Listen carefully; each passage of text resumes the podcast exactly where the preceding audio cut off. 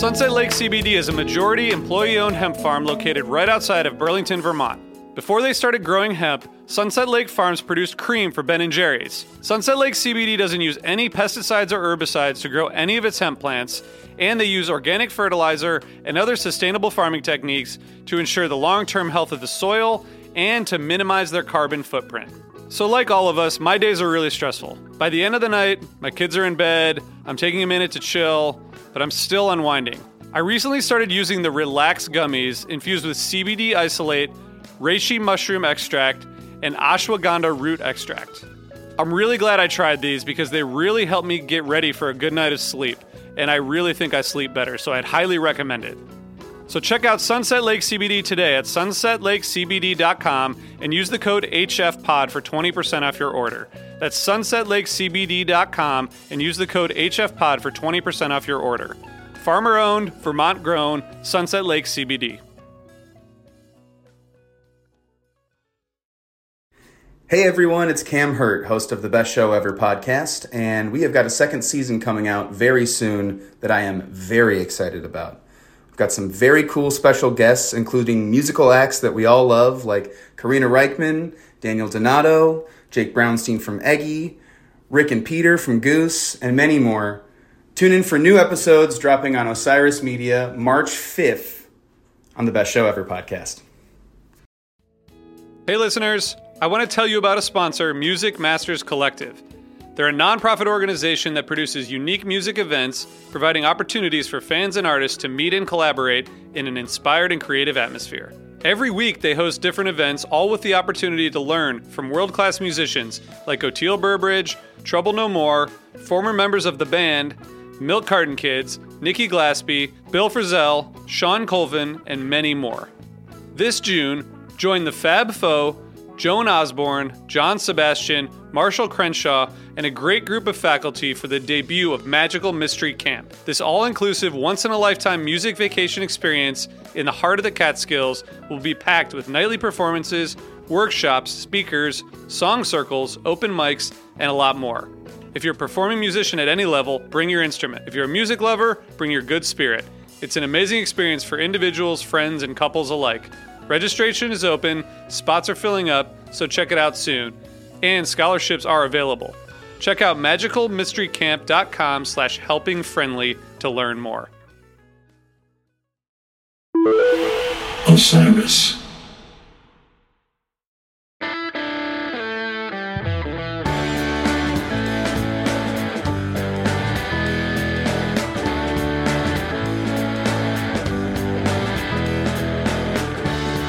There it is. Hello, everyone. How are you doing out there in Niche Phish Podcast land?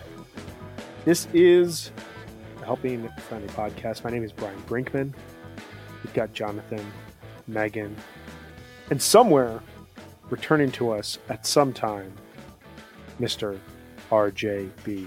he should be back. We can see his room. We know he's coming back. For all of you listening, we're looking at a blank slate of RJ's space right now. An empty Knowing- chair. An empty Charlton chair. Wait, here he come comes. Start talking to it. There he is. Here he RJ. comes. Hey, guys. What an Hey. entrance. Thank you. Thank you so much. How are you? Great. good, good, good. It I went to a uh, concert last night and I'm so tired. Still have those? I can't do anything without being so tired. Yeah. I had that That's kinda- experience this weekend. I went to back to back concerts, and then a close friend of ours kept me out until two o'clock in the morning. Somehow I got talked into playing pool at 1.30 at night on Saturday, which just does not happen in my life at this point in time. And then I had to get up at three thirty to take care of two puppies, Oh no. and then I took Oh. my son to a baseball game, and I went to bed at eight thirty. It was Father's Day. I had night. fun I'm though. I- tired I- from hearing that story. Yeah. I think I'm still exhausted from experiencing it, just like RJ. We're both just exhausted right now. Well, happy Father's Day to all three of you. I hope you all Thank had a you. really nice day. Thank you. Thank you. Thank you. I did almost nothing, so I did have a nice- Perfect. I just That's perfect. Is that your ideal day? almost? I mean, I, I, I hung out with my kids. They made me breakfast. Hung out with them a little bit. I came up here and into this very room and worked on some music. That's great. It's Perfect. I drove out to the airport in the morning and then drove back, which is strangely one of my favorite things to do because the highway on Sunday morning in Denver is quiet. And it was a clear day and the mountains looked pretty and I listened to some music and I came home to my favorite breakfast burritos and donuts and another pot of coffee, which all felt it was perfect. It was exactly what I needed. And then I went to a baseball game. Sounds all right. Sounds nice. Megan, did you have as the wife of a father, did you have a good Father's Day? We celebrated you. I, I said it terribly You did. again. I, I did horribly. I, I don't know how to how to. You Word. always make it more complicated than it really is. Did The you have a wife good of a- father? Did your wife of a father. How did how did Father's Day go in your house? As the wife of a father. Technically true. Technically accurate. I mean, it's true. Yeah, it's Yeah, but absolutely nobody would true. say it that way. Just, Just not not needed to be said the way that it did. I'm just gonna ask this, this sort of stuff every time. How was your husband's Father Day? Father's Day. It was great. We were in Vermont, actually. We went up to Manchester, Vermont this weekend, and we saw some of our really good friends. And it was just an awesome family hang weekend. We went to an adventure park yesterday. We had really, really great food. Food in Vermont is so good. And yeah, we just had a great weekend. Great beers, good time hanging out with good friends. So he had a great Father's Day. Was the park an adventure? It was freezing. It was 57 with like a lot of wind. So we were all like pulling coats out of our cars and like wrapping ourselves around. But the kids loved it. Did some treetop climbing. We rode like an alpine coaster. It was fun. It Sounds was fun. like an adventure. it was. It was really nice. Yeah. It was a good weekend. It was really fun. Sounds amazing. RJ, how was your Father's Day? It was pretty good. Um, I went to I went to pick up our car from our friend's house that we had left there the day before, which was an excuse for me to walk for hours. And on the way, I stopped at the record store and came back, and then went to a concert. So it was it was pretty great. Pretty chill day. Nice. Sounds nice. Sounds like Um, the Mann Music Center, where I saw the Disco Biscuits, was great. They're like they just they debuted a bunch of new songs, and um, everyone was having a blast. I saw a bunch of people who thanked me for Osiris and HF Pod, and it was a it was a jolly jolly day. Love it. That's Love it. awesome. That sounds amazing. Well, today we are talking about a show that exi- that occurred on Father's Day weekend, 18 years prior. We are revisiting for the first time since I, I don't know when the last time you guys talked 2004 on HF Pod was. I can tell you there was a lot of table thumping. Um, and we had an excellent guest. I think that's the last time. His name is Wade. He's a trip, and he has strong opinions. He does. 2000 uh, all of 2.0. I think it was a two-parter with on 2.0 with him. If I Hmm. remember correctly. I hung out with him yesterday. He's one of the sound- people. Does that sound right, RJ? Two-parter Yeah. with him? Yeah. Yep. It was. It was. It was a trip. I would argue that's not enough parts. I would argue that might be Yeah. one and a half too many. Different ways I'm on looking at it. Jonathan's team. I'm on Jonathan's team on this one. There's some good 2003 stuff, but unfortunately, that's not what we're here to talk about. We're not here to talk about 2003. I agree with you entirely. There, uh, there's some great 2003 stuff. We're here to talk about a run that I find fascinating uh, for a number of reasons, and I I'm under the impression that I forced the team to listen to. I I feel as though I put everybody in a situation where they had to listen to music against their will over the last couple of days and we're going to talk about that music and it's going to be interesting we're going to see how we all feel should we do it We should do it. But before I we mean, do that, um, we just want to recognize too that it is actually a holiday today. And it's a holiday that has just become a national holiday and it's very long overdue. It's Juneteenth. And I think it's just one of those times that we all need to remind ourselves that we there's a lot of work to be done to understand our own implicit bias and systematic racism and our roles in that and things that we have done willingly and unwillingly to contribute to that. So it is our job to educate ourselves. And this is just a good day to remind yourself about that. Yeah. Very well Thank said. you, Well Megan. said. Agree. Thank you. Agree with that. Um, let's talk quickly about our friends at Sunset Lake CBD, which has a line of smokable hemp products that are for the old deadhead or the young Phish fan, anyone in between. The old deadhead that may not like 2.0 Phish, the young Phish fan may love 2.0 Phish. You never know. They they they all they're they're they're there for for their own reasons Kids these days. who is who is searching for the mellow for a mellow body high. Smoking CBD has all the benefits of high THC cannabis without the paranoia or the anxious side effects. With nine different strains from this year's harvest, there is something for everyone. The Hawaiian Haze is awesome for an outdoor show. Cherry Abacus is best for the end of the night. And all the flowers grown, cured, and trimmed by Sunset Lake CBD farmers.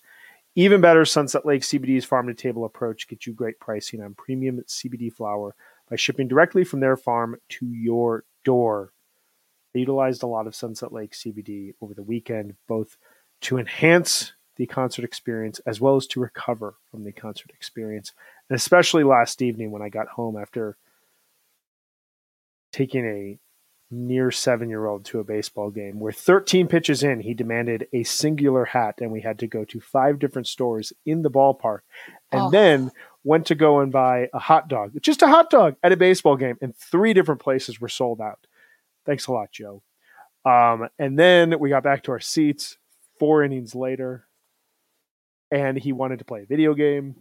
And then we went to catch a train to come home after the seventh inning, and we missed the train by literally steps. It was like it was this hilarious No. joke on me day. And I went home and I told my wife all about it, and she was like, "Let me just take the kids for a walk. You hang out for a little bit." And I got to put on 620 2004 set two and enjoy some cherry abacus and relax and have a Is this still the ad? great hour. This is still. this the is ad. still the ad somehow. All of this This is to is so tell great. you, all of this is to tell you that Sunset Lake CBD is an amazing company that has an amazing product, both for the old deadhead, the cranky old deadhead who may not like 2.0 Phish, or the young Phish fan who loves 2.0 Phish. Check them out today at sunsetlakecbd.com and use coupon code HFPOD. Not HFPOD 2.0, but you know, maybe we'll get them to do that next time. For 20% off all products, Sunset Lake CBD, farmer owned and Vermont grown. Can I just, Brian? I'm so sorry to uh, to stretch this out, but Oh, we I were have at- I questions went to too. this. Uh, went to this. Went to this show last night. Came home. Went to bed at like twelve, which is pretty late for me, you know. And I woke up at five because I'm like old, you know. Sure. And I, for like ten minutes, I laid in bed and was thinking, if I go downstairs and get two Sunset Lake CBD gummies and eat them, I'll be able to go back to sleep. And I laid there in my bed and I was thinking, I need to keep the Sunset Lake CBD gummies next to my bed. Yes, in And your so bedside from on, drawer. I'm going to do that. Yep. That's exactly. where mine are. really they good have to. It stay is? there. Okay. Mhm. Yeah, yeah, Really they have to stay there. I've there. known this before. Megan is ahead of all of us. They were Mm. out of hot dogs. Out of hot dogs, This is a three real stands, thing. three stands. I. It was I mean, not amazing. cool. I just started laughing at the Ugh, third I don't one. I said, "Where do I go to get a hot dog at a baseball game?" and then This is Supply ridiculous. chain, I guess. Try the sushi stand. the Yeah. best part was my son started yelling at me about it, and he was like, "We should have gone to get food earlier." And I was like, "You realize we walked all the way around the entire stadium because you wanted a very specific hat. I, I offered like six different things for him to buy. No, he wanted one very specific hat." You know, which it's I- a cool hat. I expect. I respect the reason that he he was dedicated to the game. I get it. I understand it. But um, I don't blame him on the hat. It's important to have the Mm-mm. right hat. You don't want to just Yeah. wear. You can't have the wrong hat. No. That's a very interesting point that maybe should be expanded upon in a different ad read. But like, there are people that just have have a hat. Like every one of my hats has purpose and has a rationale behind it, and I can oh, explain Oh, yeah. why I care. I don't just have a hat. Gosh, I wonder where No. he gets this. Yeah, that's a good point. I'm so glad that everyone is tuned in to to listen to today's episode, which is about hats. that's Look, been you know, It's there's actually- no And hot dogs. as well. Plus, the Lack longer we of talk about dogs. hats, the less we have to talk about oh. 2.0. Well, Yeah, that's a let's go down the hat rabbit hole. It's a good transitional point because today we are talking about not just 2.0 Phish. Okay, Hmm. We are talking about 2000 June 2004 Phish. Um, a month that has a lot of meaning in my heart from a Phish standpoint, and these two shows have a lot of meaning in my heart. I'm very excited, and, and I just want to say from out the gates, I'm very thankful for all of you for listening to these shows with an open heart and an open mind. And I'm really excited for Kevin Hogan to be here watching these because the only thing he's ever heard from these shows is the Piper, and we're going to tell him about everything else. Yeah, there's like three other things you should check out. but they are kind of good, those three things. I will give Yeah, Brian yeah, that. yeah. I had a few moments with these shows. I, I had a few moments. I'm going to give you that, Brian. So I'm, I appreciated it. 18, 18 years ago. 18 years ago, Wow. This right is now. the, Yeah. the beginning. What second run of the tour? Still the beginning of the road to doom. Yeah. Yeah, so let's. Well, before we put anything into the, any of this in context, um, I want to ask you all just openly. This doesn't have to be before you listen to these shows, but just in general, what are your thoughts, Jonathan? I want to start with you because you are the loudest and most opinionated on this topic. What are your thoughts on 2004 Phish? Honestly, I'm glad they stopped playing. If they were going to keep playing the way they were playing in 2004, better to stop. Uh, there are good jams, but they get thinner and paired. Paired is not the right word. Uh, outnumbered by songs that are poorly played. This is not at all the worst of it. This is probably about the best of it. 2004. Um, it just it really just goes downhill from here. Like I didn't go to Vegas, so I'll, Vegas was worse than this, but um, but I saw a much worse show a little while later in the summer. Yeah, yeah, I I I never go to listen to 2004 except for this podcast. For work. You, it's the only reason you listen to 2004 I'm not getting paid for this. I do this for kicks. Megan, It's not work. I just to say, it's like I won't go so far as to call it work. fair point. Megan, what are your general thoughts on 2004 Phish? No, thank you. And um, something's got to give. You know, it just reminds me of that time. I think we're going to talk about it later, but it reminds me about like of when I saw the Grateful Dead in the end in like the mid 90s. Like there just felt like the shoe was about to drop.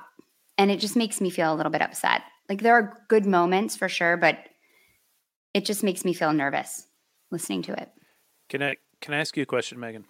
Mhm. Does this um resurface maybe some past traumas? And I'm playing light with the word trauma because we are talking about jam band entertainment music. But does this resurface like some past negative feelings for you? Because it definitely does for me. 100%. I mean, I think that's one of the moments that I had with one of these shows actually when I was listening to it and I was texting Brian about it. I just, um, and we'll talk about it maybe when we get there, but I went through a lot in the late, mid to late 90s with friends who had a lot of problems with drugs and listening to Trey play these shows and thinking about Jerry in the mid 90s. It reminds me of someone on the edge of something really dangerous. And it just freaks me out. And yeah it really does. I think that's actually kind of what it is. And sometimes it's actually kind of intense to listen to in a way that's really incredible. Some songs they play better. You know some art is comes out great from a tortured soul. You know some art just really does. Um and you can hear that in some of this too, but it's still hard. It's really hard to listen to. I think trauma is actually the right word in in a sense from from a fan perspective. I think we'll get into this, but I think like the nervous energy you're talking about about listening to these shows is ever present, and it, it, you get the sense like I have memories of seeing saw five shows this year, and I remember every single show thinking that something really bad was going to happen without considering that something really bad was happening, and I think that's that's something we'll talk about as well. R, RJ, I think we've talked about 2.0 at times, but I'm curious, just generally speaking, what are your thoughts on 2004 Phish? Yeah, I mean, there are these like moments that are fun and, and interesting. Um, but it's just not like there's there's so much more Phish for me that's fun and interesting that like it just doesn't it's not a place I go to. I, I do think that the decay and the disaster is like the easy part to hear. So I, I think that this going through back to these. I probably haven't listened to these shows in ten years, um, maybe five years. But I think going back is the the harder stuff to find is what's good. You know, like it's easy to hear what's wrong, and I think going back to to try to like find those gems and appreciate them for what they are is is a good exercise. Cause I think there is some good stuff here, but even just like the Trey's tone and like everything about the sound is just like unappealing to my to my ears. Because obviously like you know it was a painful time for a lot of fans right? Like not just because coventry was a disaster and like there was clearly uh, drugs and really bad stuff happened but it also was like the death of an era for like a lot of us you know? Um and so it's sort of like it's sort of like mourning in a way that i think is like like Jonathan did. I mean, it's like it is just a jam band, and now everyone like lived to tell the story, which is great. I mean, not everyone, but the band did. Um, but it's also like this is like there was like a death, you know, which is kind of intense. So to me, that's that's what's hard about it is like this was the end of an era for a lot of people. A lot of people who put their built their lives around like this, the touring and the and the experience. So I think it's I think it's hard. Yeah, yeah I was not listening to Phish at this time in my life. I wasn't going to see them. I wasn't really listening to them. I was just really kind of wanted to like move on past that time in my life.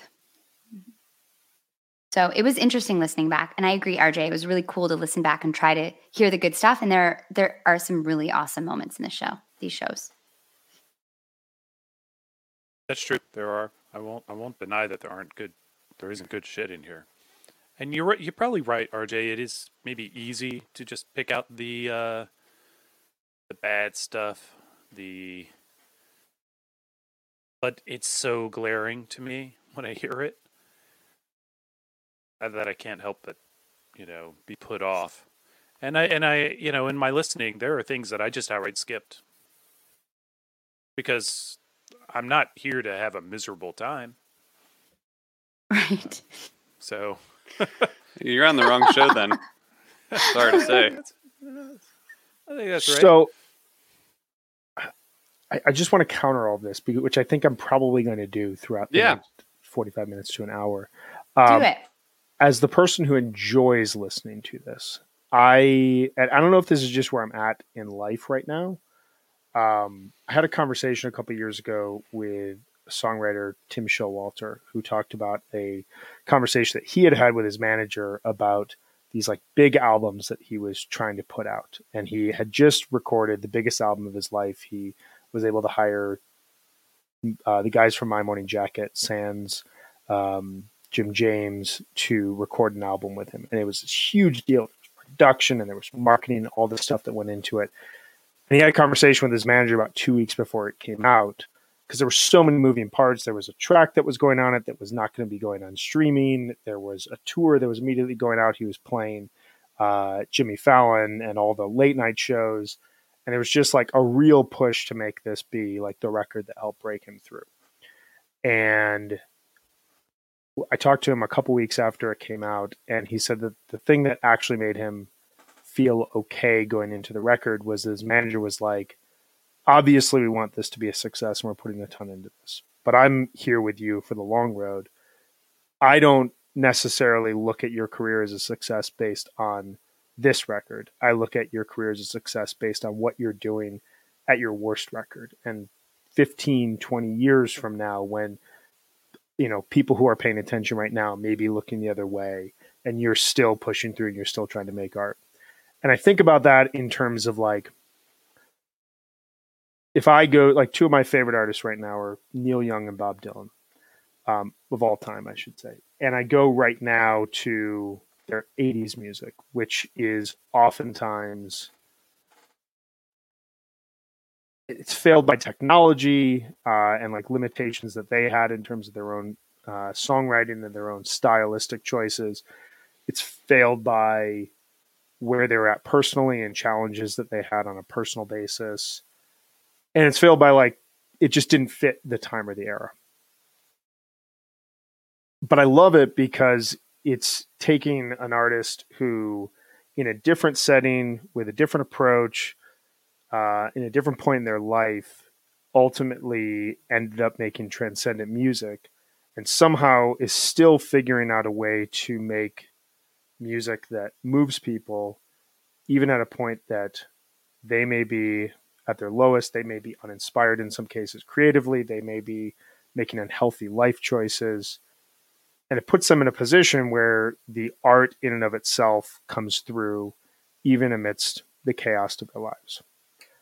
And I hear that constantly when I listen to somewhat 2003 Phish, because I think there were still a lot of challenges that permeated the band and the scene at that point in time, but mainly 2004 Phish. I don't deny anything you guys are saying I think it's incredibly difficult to listen to. I think that um, having not lived through the 94, 95 years of Jerry Garcia, that sort of like PTSD as a fan, I think would absolutely impact the way I'm hearing this. But to me, to hear the band still push as hard as they did, amidst all the flaws, all the flubs, all the personal challenges, and still be able to create brilliance in even in, moments, um, and particularly in this weekend at a higher level than they would have in other periods of this era. Kind of speaks to me as at kind of speaks to me as the um, the reason why I go and see this band because regardless what they're dealing with, regardless what's going on, they're still pushing as aggressively as possible to still try to unearth some sort of magic out of the music. So that's my kind of basis for for listening to this, um, and and and going back to this on a fairly regular basis. Um, I don't know if we want to jump into the shows or if anyone has anything they want to respond to in that sort of standpoint. I think you've made a pretty good case there, yeah. Ryan. We should get into the shows. Um, yeah couple people have commented in the uh, chat about the scene being difficult in that time frame. Um, I'm not sure we're here to really talk about that, but we should we can certainly acknowledge it. Uh, and Kevin Hogan, Hogan makes his excuses for missing 2004. He's not making any excuses for why he's never listened to this shows, but uh, did have a kid in February. I had a kid in December '03, so even I saw some 2004. Not much. Let's get into this show. Let's do it. Shows, I guess. There's two of them. So these are nights three and four of a abbreviated June run. The band announced in May 2004 that they were breaking up by way of a letter from Trey. That by this point, about a month later, kind of seemed like it was a singular decision. Um, that this was happening. There was a lot of sadness, obviously, going into these shows. They just released an album, Undermind. They were experimenting with technology as always in the way of webcasting shows into movie theaters. There was a lot still happening within the world of Phish, even though they were winding down, which was really kind of wild. They played these two shows in Brooklyn. The first night's been officially released. Uh, it's got some really great jams on it. Um, the second night, Jay Z comes out. I saw the first night in the movie theater. That was a trip. That was a kind of a fun, cool thing to do. had a nice social element that I don't really get when I'm streaming at home. Although we have Twitter now, so that helps a little. But it was it was kind of kind of cool. I just heard stories. They didn't do it. I was living in Montana at the time, and they didn't do it in the town I was in. But I was just hearing stories of tanks outside, joints being passed aside, glow stick wars happening in movie theaters. Um, I can't confirm any of that, so I don't know if that was happening where you were. We didn't have any of that in my theater, but uh, you know, it wouldn't surprise me. Um, we were there was dancing, and people ran out at the beginning and made them turn, uh, insisted they turn it up, and they did. So That's awesome. yeah, but it was you know it was people no smoking or any you know radical behavior in a movie theater in Virginia in 2004. I can tell you that. Maybe it was just California where they do that sort of stuff. Um, these shows start uh, Saturday and Sunday night. Set one. Let's jump into this. Um, I'm going to take these in segments because I think it's probably better served than just us hanging out in one section of the show. First quarter of this show is Reba, Runaway Jim, and NICU into a revived, revised Scents and Subtle Sounds that ha- that is missing the um, the intro. And and I, I do just have to shout out Ernie. Thank you for confirming all the rumors that I'd heard. Um, what were you guys' thoughts about the intro to the sh- uh, to the to the start of this show and the start of this run here? Oh, kind of gets off to a rough start here with this Reba. It's there's just a lot of flubs, and it just sounds it's kind of hard to listen to. Page I sounds think, good. yeah, yeah. Page sounds good throughout this whole run. Um, yeah, I mean, Jim has some like really messy peaks. Um, they seem to start doing a little bit better during NICU and Scents, and then I think Walls of the Cave is when things start to turn around a little bit. Um, I, I would second all of that. Although I would say that Wolfman's isn't bad. It's a, you know, it's a, they put it in the jam chart. I, I don't. That seems generous, but uh, Hmm. you know, it's not bad at all. It's kind of it's got a good groove. It's very Wolfmansy. Um, but yeah, Walls is uh, Walls is rad. Walls is like put that in your highlights. You should listen to that. Yeah, it's a cool jam. It's a Speaking, cool jam. I'm podcasting to Kevin exclusively today. This is all about you, Kevin. Yeah, I mean, it, it, is a rough. It's a rough start, and you know, just again, like the the tone and the, you can just tell it's just it's just messy. You know, the whole scene. It was like obviously a huge party in every every sense of the word, but um, it's it it definitely sounds like it's like, who gives a shit about the changes? It's all about the energy. You know, it's like It- the whole thing That's was kind kind of of this whole end of the world party, right? Like Yeah. everybody was like, "This is it," you know. And you have to figure that a certain percentage of every audience at every show, this was their last, presumably their last Phish show, Yeah, Um, exactly. and people were blowing it out. And the, then in the even the people who were doing every show of tour, they were blowing it out too. But that's a different story, I think. Yeah, they've got like 11 shows left at this point in time, all things considered. I, I, I have to get confirmation on this, but I don't think that they'd announced the Hampton shows at this point in time. No, Hampton was a Hampton late show. ad. It was a very late ad. Um, you know, on paper, I remember this was way before people would hold up cell phones at a show or before shows were webcast into your home. So I was seeing these shows come in on paper by refreshing the phish.com set list page, and they'd come in on like a pink screen, just like probably five or six minutes after a song had been played. So you thought everything was 20 minutes long, which it could have been at this point.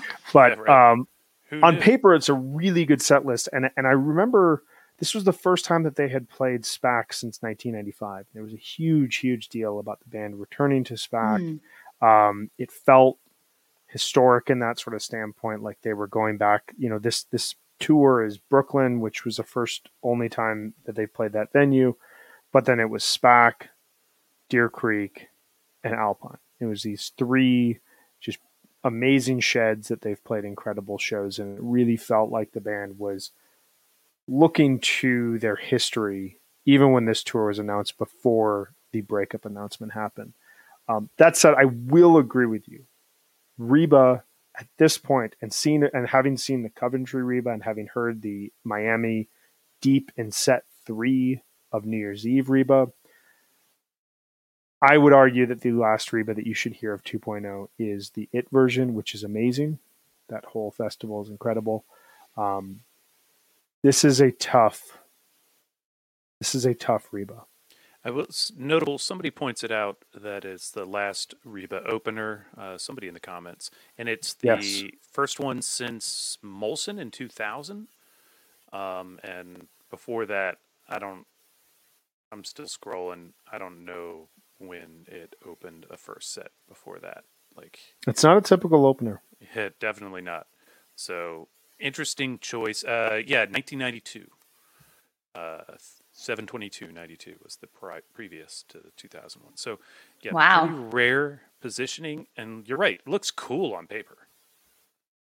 Right there. The Walls of the Cave, I think, is the highlight of this overall set, and I think is one of the strongest versions of this song. Um, this is in line with what we'll hear open Coventry when they open Coventry with Walls of the Cave, and the song at this point was just so open ended and allowed them so much opportunity for experimentation. We saw multiple twenty minute versions throughout the 2003 Winter Tour, uh, debuted with a near 20 minute version at MSG 2002. This one, though, you know, when they cool down and they go into that ambient segment, that to me is like one of the most exciting aspects of where the band was at this point in time is that they could still work with dynam- like dynamics in a way that I don't think we're hearing as much two months later when they would play Coventry. We're hearing them play with silence and we're hearing them build things up in a way that still strikes me as a band that's still listening to each other. Um, and something that we'll talk about when we get to the end of the next show.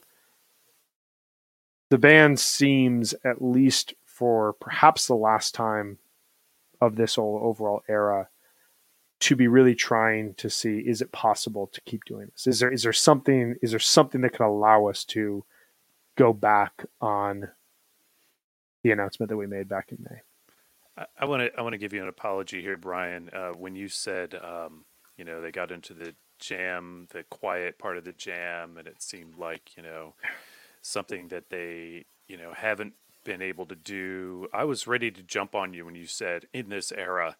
Um, so thank you for finishing the sentence to say later in the tour, and I apologize for being ready to jump on you because I'm just ready to just say negative things about this, and that's not fair. It's not fair to you. So I'm going to own that.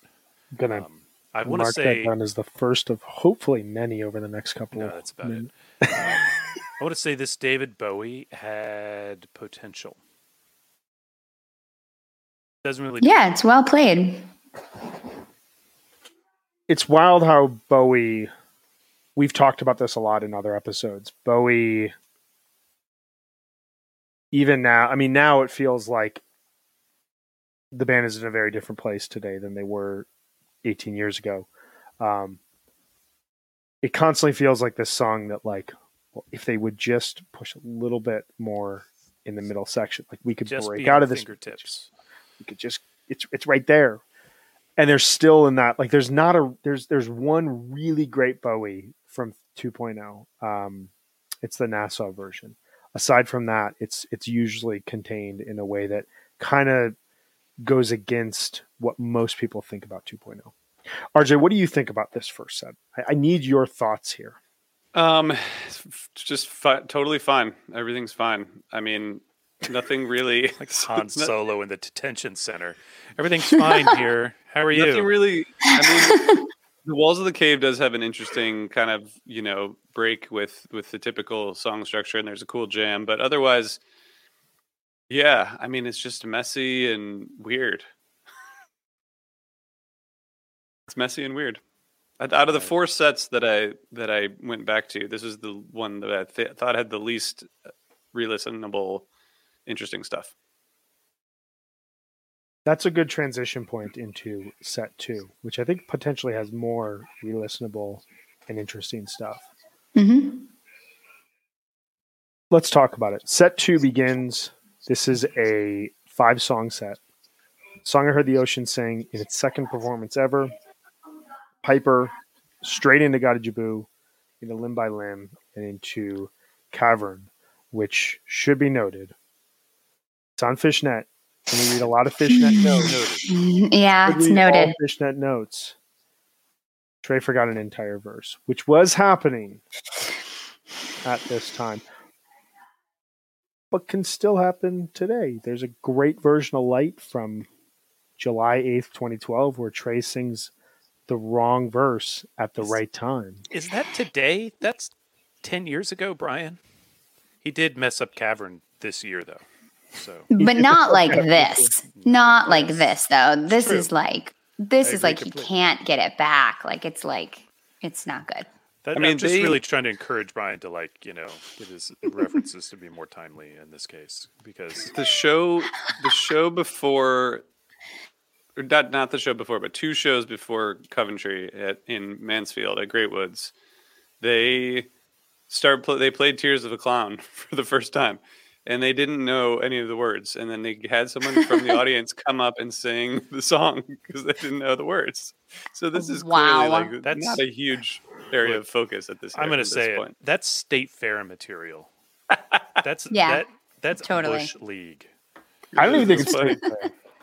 Straight It might be local, local fair. Um, the the song I heard the ocean sing. I mean, you can hear Mike. Mike is just throughout these 2004 shows, just really in charge. You know, um, hmm there's a point in the in that jam, 10, 12 minutes in, and Trey kind of picks up on a theme that Mike introduces, and then they just like carry it for a little while, and it's just like a nice groove. That's a lot of this 2004 stuff that's good. I think it's just like a nice sailing groove, you know. Um, that, that yeah, it just mm-hmm. gets like totally stretched. Yeah, it's really it's beautiful. It sounds effortless at that point. I think that there is a clear point that, like, you said it earlier, RJ, like, they're almost taking the sense of people aren't here from the cha- for the changes to a, a, I don't even know if it's the logical extreme. It's just an extreme at this point in time. I don't think the focus here at all is on let's play these songs right, which is why it makes sense that a new song, a song I heard the ocean sing, is played fairly well. A song that's basically just chord changes sped up to get into a jam, Piper, is played well. And Gotta Jibboo, a song that was written at kind of the start of this phase of the band's career, which was really just like, let's get into a groove, we'll play a couple chords and then we'll build it over time, is played well. The thing that's crazy to me is that the limb by limb, it's not great. It's nowhere near where they were a year earlier, where every single limb by limb was just like stellar. But it's not as much of a train wreck as Cavern, which is a compliment. The thing that you were saying, Megan, about like the effortless aspect of it, I hear that in both of these. A song I heard the ocean sing and Piper jams. They're just like they they find a groove and they build on it, and it's so different from what they were playing even in 1997. There's almost no changes in these jams. Like the segment in the middle of the Piper is about 10 minutes long. And it's something that you really wouldn't hear from the band today, where so many jams are kind of like ideas built up, then they dissolve and they move into a new idea. It's this dedication to like, we found something that works and let's just build it as much as possible and see what happens with it. See what the end result is, no matter how long it takes us to get there. Is that dedication? So uh, no, th- that's a sincere question. Like, and and we can't know. Yeah. So we can only speculate on what the thinking is. Totally. But you know, clearly, it seems clear that they probably knew that some of the more complicated songs were eluding them. Some of the more complicated material was not going the way they would like it.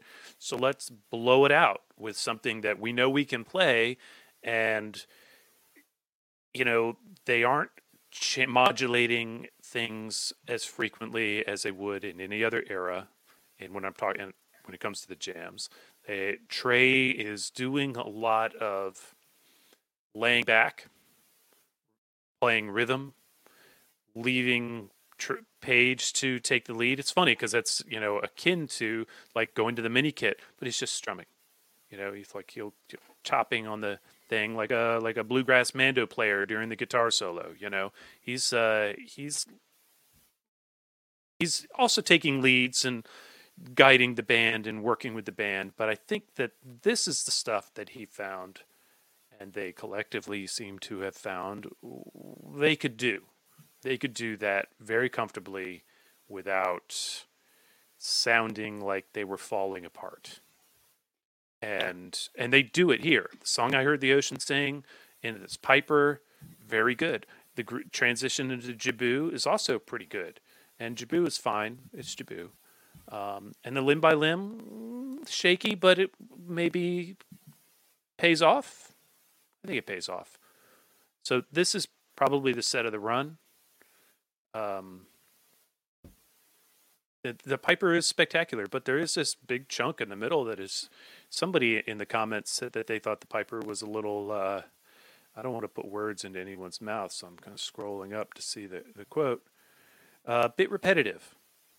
Powerhouse dance hall jam. Exactly. Yeah, it's just Yeah. a dance totally party. groove to this. Yeah, Does there's it just like this like yeah. I mean, but that's if you think about kind of the substances that were prolific around this time, they're pretty mellow, you know? And so like this is like not mellow in what they do to you, but mellow and, and how you feel on them. And so there's kind of this like moving along feeling to them, just like walking down a street, feeling good, nowhere to go. Like that's the vibe I got from the Piper, just like groovy, mellow, moving along. You know, it's nice, but it definitely gets a little repetitive. But it's pretty, nice little peaks. I don't think it's very like com. I don't think it's very complex. You know, Mhm. This is the improv. not a 1999 or 2019. I will tell Yeah. you, before I listened to all of this stuff, I made sure to sit down and listen to the Deer Creek Sand from this year. And because I wanted to have a fresh picture of an extended jam from now to kind of compare to. I, I think I Oh, think yeah. in 03 there, you know, the Mister Completely from the summer of 03 is Modulates tremendously complex. Like the there, there's some stuff that they were doing in this era that was just really amazing. I just think I, I think they were running out of gas at this point. I would They were like, and the Piper's great. I mean, there there's different segments, but it's it's basically like there's a Tweezer reprise jam for like a long time, and it's great. And it like there's a big Yeah. climax, and it's fun, but it's like it's a, I mean, it's crazy. In the middle of that jam, it just like halfway through, it just like becomes quiet. it's almost like they're like no one knows what to do next, and then they figure it out, which is kind of cool to talk listen to. About splitting 2.0 because 2003 and 2004 are different beasts. Maybe this is 2.5. Is that one of your discussion points for later, Brian? I'm sorry. That is not. I just wa- I, I'm I'm waiting for everyone to finish their thoughts about how simple this is before I respond. So so please get it get it all. Oh my God. All right, let me let me just get my chair situated here. Okay, we're ready, guess my question. I guess my question would be: Is it a bad thing? Like to me, I don't. I don't disagree with either anything you guys said objectively. I think you're absolutely right. It is. I'll answer Let's you, take a Brian. groove. I Thank you. think we all have said that we enjoyed it. So Yeah. no, it's not bad. It's would should they build a whole year on it? Maybe not. Did they? No, because they only played twelve more shows or whatever. So Sure. You know, I guess my thought on it though is it it this is the best example. This and parts of tomorrow night's show, which we're going to get to at some point, um, are the best examples. We have to talk about hats again though. Um, are the best examples of this band? Yes, saying the changes don't necessarily matter. And I don't know. I, I would push back on that. I don't know if I would say that the band is saying that. I would say that a quarter of the band, potentially half of the band, is saying that um, at this point in time. the music But- might be. Well, the music is as a result. Um, this is a showcase. These two jams are a showcase of the rhythm section in a way that I don't think we get as much today, especially with Mike. I think this is this era is the peak of Mike's abilities and his power within the band and I don't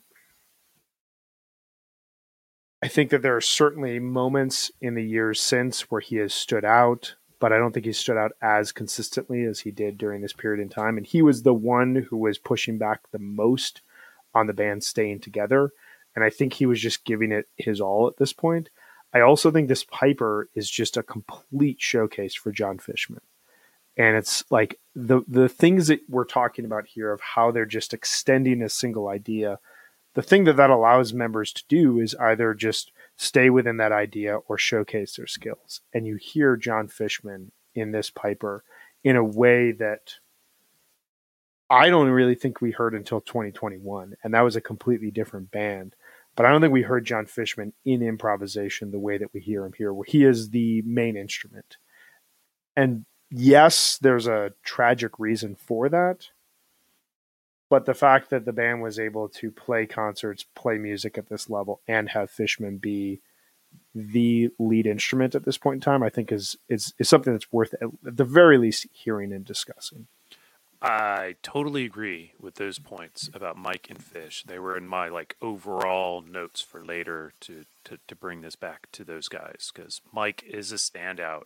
He is first of all you can hear him really well in these tapes. I mean, there's um you're listening to the LivePhish recordings, they have a uh, an interesting quality. Trey's guitar is a really interesting quality and tonal that doesn't. I, I, would argue that any of these things probably are worthy of remix, but um, but Mike doesn't need it. Uh, he sounds outstanding and really cuts through, and Fish is definitely killing it throughout these shows. Before we move on to 620, Megan, I know that you have thoughts about another part of this show. I want to give you the time to speak your thoughts. Yeah, this encore to me was really intense to listen to. I just feel like it reminded me of listening to like Jerry sing like Black Muddy River or like Stella Blue, like in the mid 90s. It's just like this song, the way that, sorry, the way that Trey is playing it and the way that what this song is about is just so intense and i think that like it's one of those songs that actually sounds better when people are kind of going through struggle and it was just hitting me so hard. Like this song i my boyfriend that i was with in the mid 90s had really big issues with drugs and at this point like we are this song when it i was listening to a lot in the mid 90s and when they we used to write each other letters and when we were breaking up and getting back together and it was just this very intense time. And whenever when i heard them play this song on this re-listen i was like running and i just stopped and just thought about like i don't know this song must have been really intense for them to play and it just hit me hard. And i think sometimes listening back to shows when your band isn't playing their best is actually i don't know just made me appreciate them in a different way and like just feel really grateful for where they are right now There's a reason they couldn't play this song like all the way through at Coventry. I think. I think you're absolutely right. Like it, when the song starts, it just like it hits the, those nerves. Should we move on to 620? Yeah. Everyone want to take a breather before we get to the second end of this run? I just want to thank Megan for like completely reinvigorating the trauma of the mid 90s Jerry ballads and the Wading in the Velvet Sea that I only ever think of Coventry when I think of that song. So you only Sorry. think of Coventry when you think of that song? Yeah, I can't yeah. not think. Let me I'll put it mm-hmm. this way: I can't not think of it when I hear that song. Yeah, it's not. such a beautiful song. It's so sad. It's just yeah. This beautiful song. I just remember that whole second it. night throughout the first set waiting for something bad to happen. And then they started playing waiting and it happened. And like I don't know. There there was not a dry eye around me. There were a lot of hugs and a lot of people crying in a way that you would see you know, five years later when they got back together and people were going back to their first shows in five years, sometimes 10 years, sometimes 15 years, but for a totally different. So much happier. But Yeah, not everything is different kind of and that is why that that is like part of the reason that I, I, I love these. It's it's the balance. And But I appreciate that, Brian, because I do think it's true that it's actually harder to go on stage and be a band in moments like this, right? It's easy to go on when everybody's loving you and you're doing a great job. And it shows a lot of character that they were still trying to do this then. Yeah, The, most um, bands when they decide to break up, they just stop. They don't They just go stop. with Right, right. Yeah. Um, we um, the first time I saw Wading in the Velvet Sea after the hiatus was on was June 2010 in Hartford, and it was like one of the best Phish mm, experiences of my life. It was just like everyone was back, and it was like so. It just had a whole different meaning, and um, it was really amazing. One of the most memorable experiences of my Phish going life. So there, there's always there's always like there's always time for it, you know. I had that when I saw Redemption. Glide for the first time after. And the Coventry set didn't it go waiting and then glide? it was back back to back. It goes oof. waiting glide. They couldn't play glide. I legitimately couldn't play glide. It Couldn't was- play it. No. Could not play. Anyways, why which we I so think was the emotions, and then there was the band speech. But then, similar to these shows, you had the redemptive jam out of "Split Open and Melt" in a Ghost, which um, we'll talk about when we get to 20 years of, of Coventry. We're not going to do that this summer. I promise I will not do that to you all this summer. So night Jonathan? two, Night two. Night two, Night two. Brian. Night two. two. night two. I Um, think this is a better show. I think this show is better. And I didn't think that before today. So I just want to throw that out there. I'm just trying to get it started with some hot takes. Go, man. go, build off that. Shit.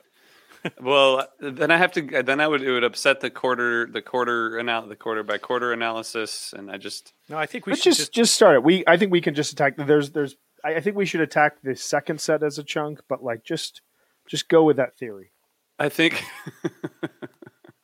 I think the.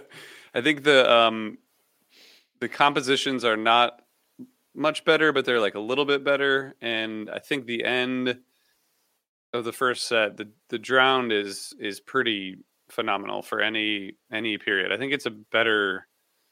I think it's a more exciting and interesting jam than than the Piper the night before. Like I think it, there's some, especially like Mike and Fishman and and Trey has some amazing guitar playing in that jam that is pretty impressive. And the Waves before that is also really good. Um, I, I just think they were like they probably just got a little bit more comfortable or something. It seems they f- it feels a little bit less messy and and the improv I think is is more interesting. Maybe it was when Page's dad came on, they all just loosened up and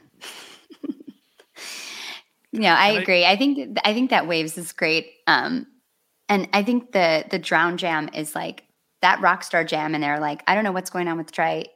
Maybe he's fucked up, but he can still really tear the guitar apart. I mean, it's awesome. And that jam is like hypnotic. Great peaks. Yeah, I mean, I think the second part of the set's really good. All right, I'll be that guy. So um, it's really cool that they played Julius after Rift because they could play Julius and it rips. Um, Bill Bailey is so much fun, but I, I just want to say I, I kind of wish that somebody was playing like a kazoo on that because it has this like you know 20s kind of jug band kind of quality to it and that i think that a kazoo would really enhance um, or complement what's already there. It's a lot of fun. It's so sweet that they had that and they they had that at that show. Um, Waves is cool. Gumbo, I don't even remember. Water in the Sky is cool. Horn. It goes like this. There ain't no time. no, I mean I know the song. Oh, oh, okay, okay. Yeah, but thank Okay. you. Okay. It's funny because Jonathan, I didn't write anything down my, for my notes for Gumbo either. I don't know. Uh, but I, I will say, Horn, successful. Transcendent? No, probably not. But it was it, it was fine. Which I have heard some bad horns in 3.0. So credit where credit due. Trey gets through that. Um, poor heart. Drowned is is kind of a rip and jam, and it's so annoying to see it tracked with a uh, Saratoga jam or whatever on LivePhish as they were doing. Yeah, what is that? It was a, a rights. They were trying to get paid. Mm. They changed how they can do that, so it's not a big deal now, I guess. But yeah, drowned is ripping. I, I, I agree with what has been said by my colleagues, and I look forward to hearing Brian expound upon it. Brian, Brian, before you do, can can I just what if we're what if Megan and Jonathan and I have been thinking about this the wrong way the whole time? So I don't that's think that's possible. Doubtful, but go on. what I mean is if obviously like there was there was a lot of substance issues at this point. But what if the what if the use and all all this the bad stuff that came with this band at this era what if that was actually because of the fact that the music had kind of like run its course at this point as opposed to the opposite what if trey was just like bored like which which i think he maybe tends to get sometimes maybe maybe that cycle. happened That's an interesting idea. I mean, I wonder. no I think the only reason I'd push back on it is one. I don't know if he was necessarily bored at this point. Maybe he was bored with Phish, but he was doing so much. He was making so much music. There was so much that he was doing with Tab. You know, the interesting thing about this is like ahead of this run, there's a really excellent Tab set from Bonnaroo that they basically abandoned all of their long jamming from the previous year. And there's another one that comes in September at Austin City Limits.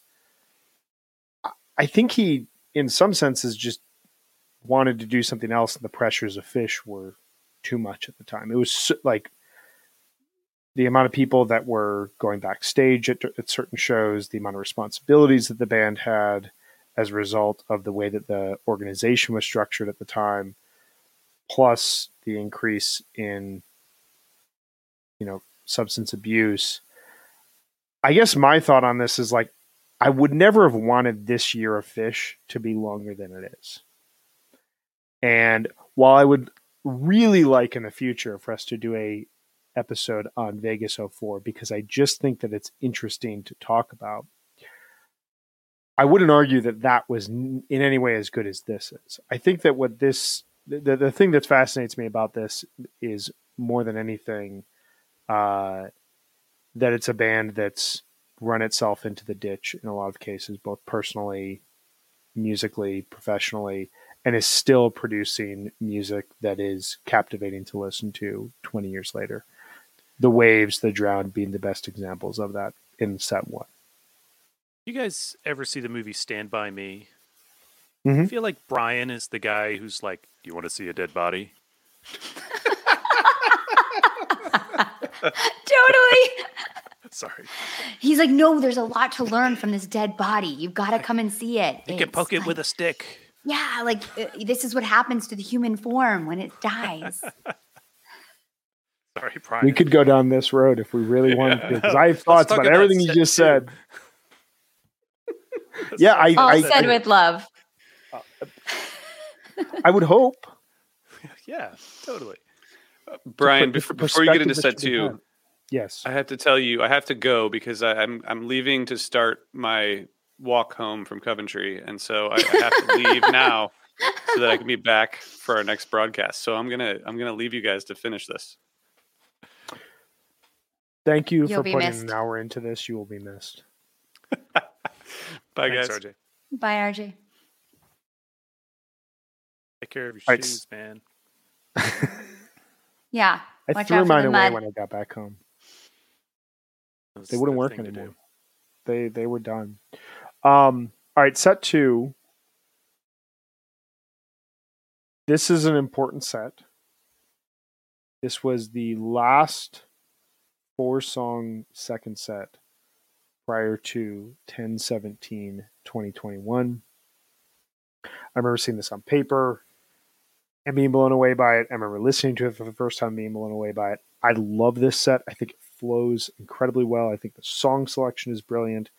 I think that the improvisation, especially in two places, are absolutely incredible and diverse and showcases a band that is still everything I've been trying to argue, uh, really creative in spite of everything that's happening at the, at this point in their lives and their career.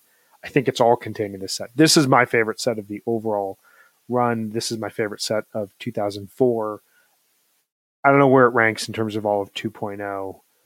I guess if Jonathan's going to call this now 2.5, this would be my favorite set of 2.5. I mean, so it's the best set of the, the era. rules. I'm just I'm proposing perhaps.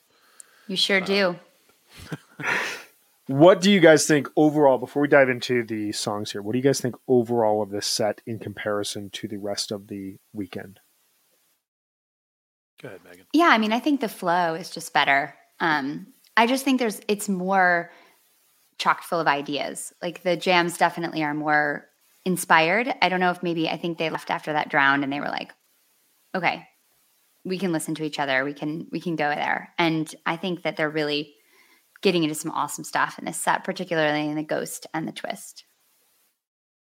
I just scrolled down to I'm on Phish.net on this computer, this screen over here, and I scroll down and I just want to say I see my friend Gumbo's extremely long review at the top of the review list and uh, go Greg by the way it's you should you guys should all read it it's a classic style uh, that I have known this kid for a long time and it's uh, it's something um, but the uh, I like the seven below all right um, I think that what I'm most reminded of is the fact that they should be playing Seven Below more now. Yeah. Because Mhm. it's a song that really has, you know, it's it's an open-ended piece, and um, I think they played it what twice last year. Um, I actually do have that up here. Yeah, twice last year, once in 2019, twice in 2018, twice 2017. I mean, it's just not enough. Um, 49 times overall in 20 years. It's not enough at all. it's not enough. No. Um, so, because I like, kind of like the jamming that they get into on this one. Um, I could maybe go for more of it. I don't remember the ghost at all, and I listened to this set twice. I know oh, it it's happened. good. It's not long. It's Didn't leave any it's not long, but That's it's really why. interesting. Yeah. I think it's good. What did you find interesting about it? I just think they've got lots of like little ideas that are good. Like it's it's it's more diverse than anything that they did in like some of the jams from the night before. And it has this like great segue into twist. I like Amazing landing segue the into twist, yeah. And I like the Love that. twist jam. The twist has some good like Trey's getting some interesting jam. tonal things going on. hmm Um, I even texted you guys that I was enjoying that part because I had been, you know, giving Brian such a hard time on our text thread uh, all weekend long that I had to true. acknowledge that I was enjoying something uh, today on my porch. And uh, yeah, I think the twist is worth your time out Mhm. there if you're if you're considering going back to this 2004 show. Twist is definitely worth your time. Yeah, it gets into this like quiet space like right away in the jam. And then it just gets this kind of like dirty south vibe. I don't know. And then this like sunny version comes out. The peaks are a little sloppy, but also gets back to these like really like gritty rock and roll vibes the last few minutes. It's just I really like this twist But like, jam. right in the middle, they all but stop. Yeah. So And cool. then they build it back up, and there's some peaking and some stuff. Mhm. I think the first half is probably my favorite, though. Mhm. Uh, but that's just me. Brian, Good how stuff. much do you love this set? Love is not a big enough word. Uh, how much do you love this set? It's not big you enough. love it, Brian. Qu- I'm, I'm quoting one of my favorite movies there. If you know what I just quoted, you will get recognition. Um, to me, this set is everything that worked in this era. And I imagine that the reason why I want to be very diligent about what I'm about to say because I genuinely love listening to this era of Phish. I'm glad that there's not a lot of it. I'm glad it's very segmented. Um, but like, I love what happened a week later at Alpine Valley. I really love the first set of Hampton, the first set of Great Woods, Night One, the ACDC Bag, Melt, Ghost, from Coventry. Like I genuinely love those jams, and I go back to them on a fairly regular basis because I find everything I've said about this era of Phish to be fascinating on a on a both both a human level but also a creative level. And I think that the music that they're making at this point in time, it is like on a death march, and it's. I don't think everybody's I don't think everybody is going to is going to go through or has to go through the experience that this band went through or that the fan base went through as a result of what was happening during this summer. And I definitely wouldn't recommend that we all relive this in any sort of way. But it's something that happens to people and it's something that happens with more frequency than I think that we would want it to happen and it's something that I think should be at least acknowledged in the in the creativity that can come out of it. And this this set sums that up for me in the best way possible for this overall uh, this overall era, this overall year. Um, the Seven Below is incredibly dark. It sounds mechanical at times. Um, it's one of those jams that I've listened to it dozens of times and I still can't put my finger on what exactly is happening. And I really have I have a deep affection for jams like that because there's a lot of jams where you listen to the twist is like this, where like you hear it once, you know why it clicks, you still go back to it for those moments, but like there's not a ton of surprise after you've heard it the fifth, sixth, tenth, hundred and fiftieth time, however many it may be. The Seven Below is one of those jams that just like constantly surprises me whenever I hear it. Um, and for them to play that at this point in their career, you know, we're talking only about the one, two, three, four, five, six, seven, eight, nine, 10, 11, 12, 13. It's the 14th seven below. So this is the the most regularly that the band will play seven below pretty much throughout the entire history of the song. They'll play it in like a five to 10 show rotation throughout the early part of 2009. But since then, it's basically like 20 to 40 shows. So this is when they're like in that rhythm of the song, that open ended vibe that Jonathan was talking about, and that like that spaciousness of the song could go anywhere. And a week later at Alpine Valley, it's going to go for 27 minutes, and it's going to have elements of this jam with a huge rock peak. Um, the Ghost, I agree with you, Megan. I think that it has a lot of little ideas in it. It almost sounds like a 3.0 jam in the sense that there's kind of a restlessness to it and there's a okay this idea worked let's see what else works okay that worked let's see what else works and one of those ideas leads them into a very smooth landing in twist and that groove kind of informs where the jam is going at that point in time the twist it kind of is the in in one jam like the darkness and light of this period in time. It's it's the only jam of this tour that sounds hopeful.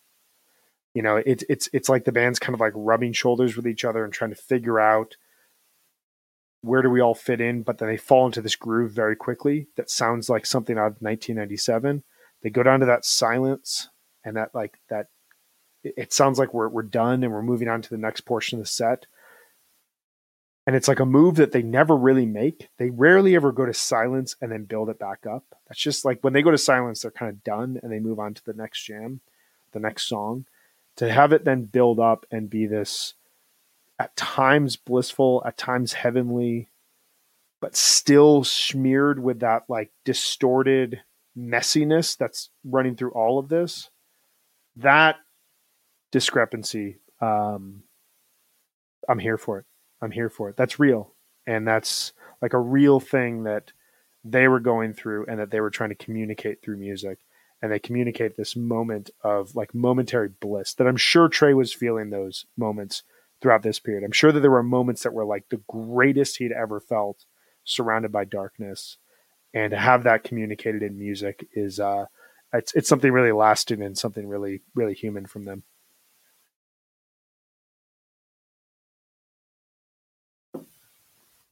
It's true. Nicely put. I just want to say something mean now to counterbalance that, but I I, I can't. So Do it. There you go, Brian. Do it. And yet, it's all trash. No, it's not all trash. um, but I can. I, I so I did. I look back. We talked at, at the top of this about when we uh, on HF Pod last did a big 2.0 look, and we had a two-parter. I want to say it's 35 and 36. That's episode 35 and 36 with Wade and Kate and Kristen, who were uh, on Twitter as two chicks, one fight belt or something like that. And uh, back in May of 2014 when we did that, which is um, wow. probably the last time I listened to this stuff.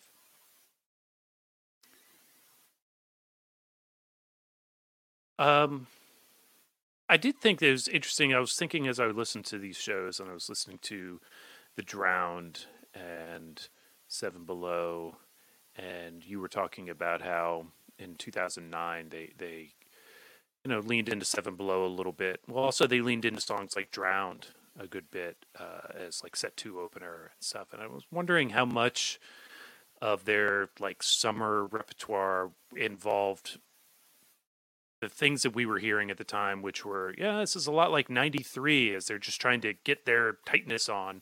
But also, when they wanted to blow out for jams, were they looking at 2004? What did we last jam out on? I'm wondering if that was a factor. Um, I can't know, but I just occurs to me listening to these shows. I never thought about That's- it that way. Yeah, that's so interesting to think about. Brains are weird.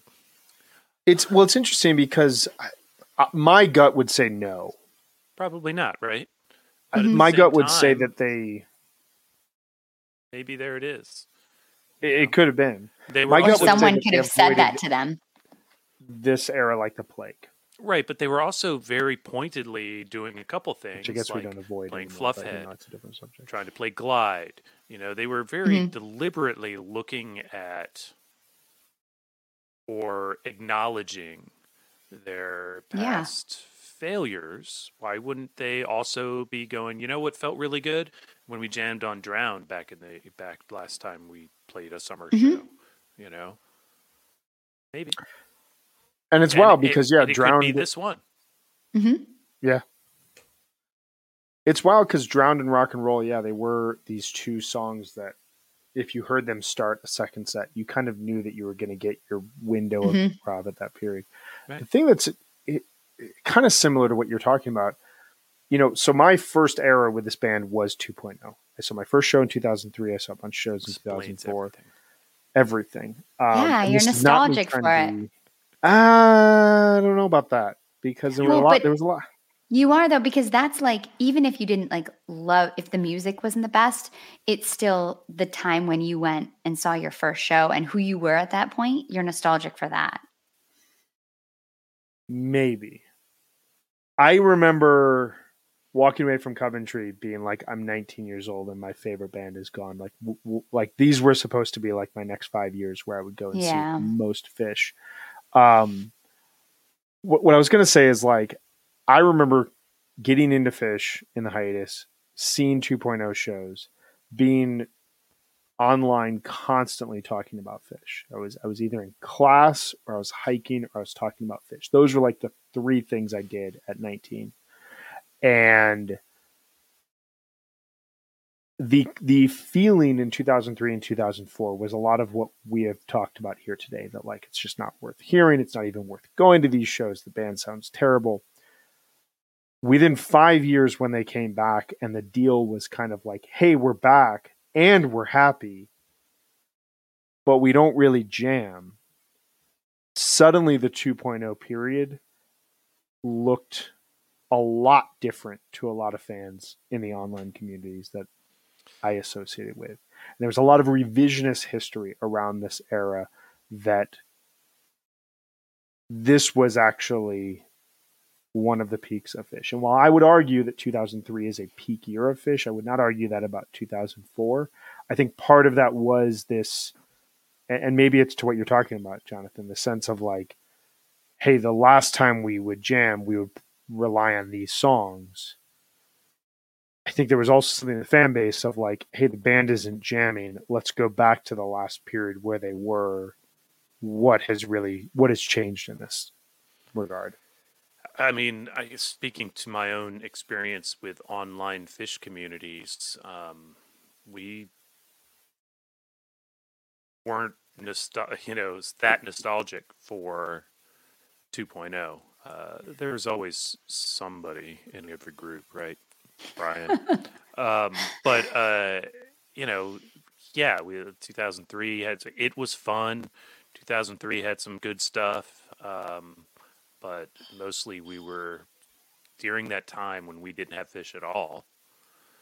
We were looking back to the '90s and and finally taking the time to listen to the shows in between the shows. Um, yeah, the ones that you know hadn't got quite the attention, and you know now we had the time. Uh, that's that's what I you know what we were doing in the online Phish communities, which I was a member. So what do you think? Have we have, have we covered this? Do we have? I know we had some bullet points to talk about after talking about these shows. Do we want to get into any of those? You got anything still outstanding here for us, Brian?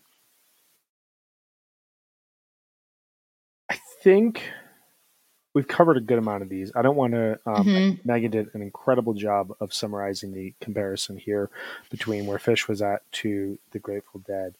Um, I have a couple of questions that I do want, mm-hmm. and, and, I want to just share a couple stats that I think are really interesting, but we can hold that off.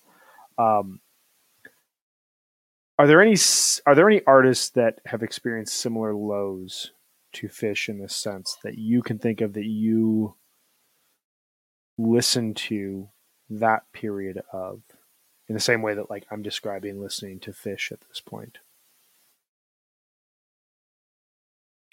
Feel like I don't listen to the music that the artists make that during those periods. Like I think about certain hip hop that I love and I'm only listening to the good stuff. Like I I don't go back in the way maybe because I didn't experience it firsthand in the way that I did with Grateful Dead and Phish where I was like at the shows experiencing this. So to me, it, I don't feel like I ever go back to artists that are going through things like this that I just don't have anything that I connect to in that deeply way as I do like with Phish and the dead. Yeah, I mean, I don't really listen to Eric Clapton much anymore, but when I did, I didn't really listen to his, uh, you know, heavy drug period so much. You know, Derek and the Dominos was about it. That was the that was the line, and then it got bad. And you know, there's hits and things, and some people. This is like the closest comparison I can draw, I think, off the top of my head. Um, so yeah, I'm not sure that there is anything anyone really quite like this. I mean, and with the Grateful Dead, I always listened. I, I like it all to some degree. There's something there in all of it. Just as yeah, there's same. something in these shows. How important do you guys find jams to your enjoyment of Phish? Without the jams, uh, these shows would not be worth listening to. These shows, but I mean in general. Uh, in general, I mean they're they're part of it uh, after a certain point in Phish's development. Um, but you know, at the same time, yeah, I mean, I, I like them to be able to play Rift correctly, um, at least within reason. Blow one change, whatever. But if you can't construct the song with your guitar, which Trey had trouble doing during this run, that's not that's not something I need to hear. So jams, they balance that out. If I'm listening to a 92 show, I don't need to hear jams to enjoy a 92 show, which is good. But uh, I don't know if I'm answering your question correctly, but that's my best. best To an extent, you are. Yeah. How about you, Meg? I feel like my thoughts about jams have totally changed. I think when I first started listening to the band, I was less interested in them jamming. Like I just wanted to hear songs and sing and dance and be kind of, I don't know, entertained more and in that way. And now I really love them. And I just think that they've just gotten so good at it. I mean, think about the jams we get now. They're just like so spectacular and their journeys and they're just I just love it. So I've changed a lot. But they they are redemptive in these shows. They're the only reason that these shows are palatable is because of the jams. And that's also speaks to where they were, you know, I mean, when you're going through that kind of stuff, you can't be present in the way that you need to be, but you can still hit moments of genius. Yeah, I agree with that. I, I don't think that they these shows are not revered or worth discussing if there are no jams, but also the jams are a part of what makes this era fascinating is is when they where they could connect was improvisationally. Um, and when where they could connect. And it, it kind of makes it really fascinating. Like you would almost think that this band I guess there's two ways about it because, like, you know, you're in a high school band, you can't really play music, but you can jam you know, you can just kind of like riff on chords. But like, can you really jam? Like at a certain point, like you run out of ideas. You're in a professional band like this, obviously a very different level. But the idea that they would go on stage as vulnerable as they were, as some of them were at this point in time, and that they would so blatantly play their songs poorly and not dedicate the time and energy to try to cover up what was happening by saying, "Hey, we can still play the songs. We're okay." That where they excel is in this area where they're basically building a road in the moment and they're basically speaking freely and conversing and communicating with each other in front of 20,000 people. To have that kind of courage to be able to do that, and that is the one thing that you can hang your hat on that we do well right now is is pretty wild to me. I mean, I think the the question for me, I kind of asked this because I thought I thought this would kind of uh, be a good conclusion of the conversation in the sense that it would inform where we all come from. For me, I don't I don't know if I would be as into Phish without the jams as I as I am. Like I think I need the jams to be as into Phish as I am. And I think part of the reason why I love this era is that they go into that so aggressively, so intensely. Um,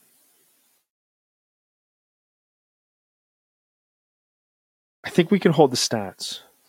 I did some stat homework today, but I think we can hold the stats because we've we've talked long and hard. My last question for you guys. Would you listen to this run in your free time again? Not anytime soon. No, not the whole run. I actually might listen to a song I heard the ocean sing and that waiting just to to kind of feel those vibes. Maybe I'd make like a sad Phish playlist. Like my husband's really into indie music and like we joke that there's like a sad girl starter pack on Spotify. It's like a playlist and it's like all of his favorite musicians. So I always joke that he has like the same musical taste as like a 14 year old girl. But this could be like the sad Phish starter pack. Maybe I'll maybe I'll make that playlist. You should definitely make and share that playlist. Okay, I will. So next week we're gonna do the uh, Ed Sullivan Theater, six twenty one two thousand four. We could probably get a show out of that. Definitely some sad songs on there for sure. There's not. They didn't really do much at that point. Um, thank you, Ben. I'm surprised yes. when I was listening this morning. These shows were better than I remembered. Because of the jams, right, Ben? it's a part of the music. Um, we will be back on Wednesday. I gave everyone a great present this morning when I told them your reward for listening to 2004 Phish is to go back, way, way, way back to happier times. 1988 Phish. We're going to talk about a three night run at Nectar's June 19th through the 21st. Next week, we are going to be exploring some East Coast summer Phish. PNC 2000 and Camden 2019. Two very different eras. We're talking four very different eras over these these four shows as we continue our historical look back at Phish throughout summer tour. I'm excited to dive into these 88 shows. I listened to the first show and a half today, and there's a ton going on there. There's a ton of foundation being set by the band, and um, it's just a very, very different experience from listening to SPAC '04. I will say that. A very different experience. Sadly, I won't be here for that though, so it, it, I don't get the reward. This is sad you can too, listen to because it. like Oh, 1988 you know, I Phish. can I, listen like to whatever I want, but uh, I won't get to talk about it with you, wonderful people. that's a bummer. We'll miss you. Bummer. What were you going to say about 1988 Phish, or do you want to hold that for Wednesday? Megan. Oh, me? It's just happy Phish. It's It good is. Phish. It's not going to be on the sad girl starter pack Phish playlist. No, we were going to be talking about young, spunky Phish. Yeah. In some cases, trying to win people over. In other cases, saying, fuck it, we don't care if we win Yeah. you over. We're going to do whatever we want. We're super weird. We're super weird. We know it. And we get a three night run at Nectar's. You don't. And we are going to pull all the pranks and we're going to play long songs that are composed. It's going to be fascinating. I can't wait to dive into it with you guys. I probably shouldn't tell you about Sunset Lake CBD because we are running up against time. I'm going to throw it to Jonathan to tell us about Sunset Lake CBD. I can do that. Sunset Lake CBD is a majority employee owned hemp farm located just outside of Burlington, Vermont. For years, Sunset Lake was a dairy farm producing milk for Ben and Jerry's ice cream. In 2019, they diversified and started growing hemp for CBD. Sunset Lake CBD embraces Vermont's tradition for land stewardship by using sustainable and regenerative farming techniques to build and protect healthy soils. They are 100% pesticide free, use minimal tillage, and implement cover crops and crop rotations. They also serve as a research farm for University of Vermont agronomists to study hemp and inform best industry practices. Look, I've I've said it before, and it's here in my drawer, and I can't quite get my hands on it. But I love their hemp balm, this this salve balm thing. I use it on my hands uh, to ease the arthritis, and uh, I recommend that you check them out today at www.sunsetlakecbd.com. Use our coup- coupon code HFPOD for 20% off all products. Sunset Lake CBD, farmer owned, Vermont grown. Was that quick enough?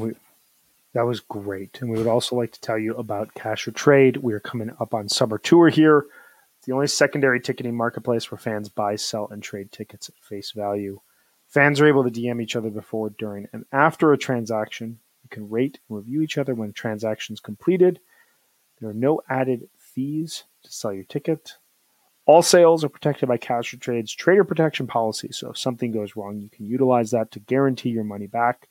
Users can avoid purchase fees with a gold membership subscription. Please visit cashortrade.org to learn more. And with that, the last time that we will talk about 2.0 until the next time that we talk about 2.0. Thank you guys. I want to thank you both for being open and willing to have this conversation. It means a lot to me. This is a era, as I've said, that I love, and I'm really glad to have had this conversation with you guys. Thanks everyone for listening, for hanging here with us. We will be back with sunny, optimistic, youthful, spry, goofy Phish on Wednesday. Until then, see y'all later. Bye, everyone.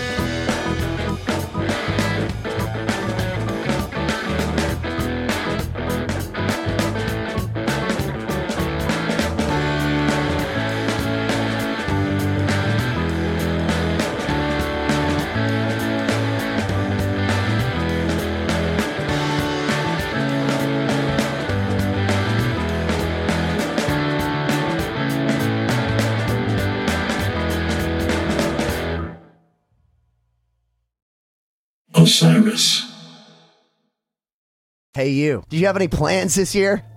How's that going? Did you get 2020? Well, welcome to a brand new podcast called 2020, where myself, Benny Goodman, and my good friends Corey Payson and Siobhan Cronin from the band Lost Symphony also got 2020. And since the world ended this year, we decided why not just check in with some of our friends in the music industry and see how everyone's doing. We're going to get a candid look at life on and off the stage, as well as the mindset of some of the most successful people in the entertainment industry. New episodes drop every Sunday and Wednesday at 9 p.m. Eastern. And you can listen at 2020-d.com, soundtalentmedia.com, or on your favorite podcast app. Hello, Tom May here, host of Future Friday. I've spent the last 15 years on the road with my band, The Menzingers, where I've met all kinds of wild and fascinating people. So I started a podcast. On Future Friday, I talk to fellow musicians about the moments that made them, their passions outside of music, and the curiosities that tie us all together. I've also talked to the likes of UFO researchers, magicians, soldiers, and documentary filmmakers, and I'm constantly searching for folks that can shape and change our view of the world. You can check out Future Friday wherever you like.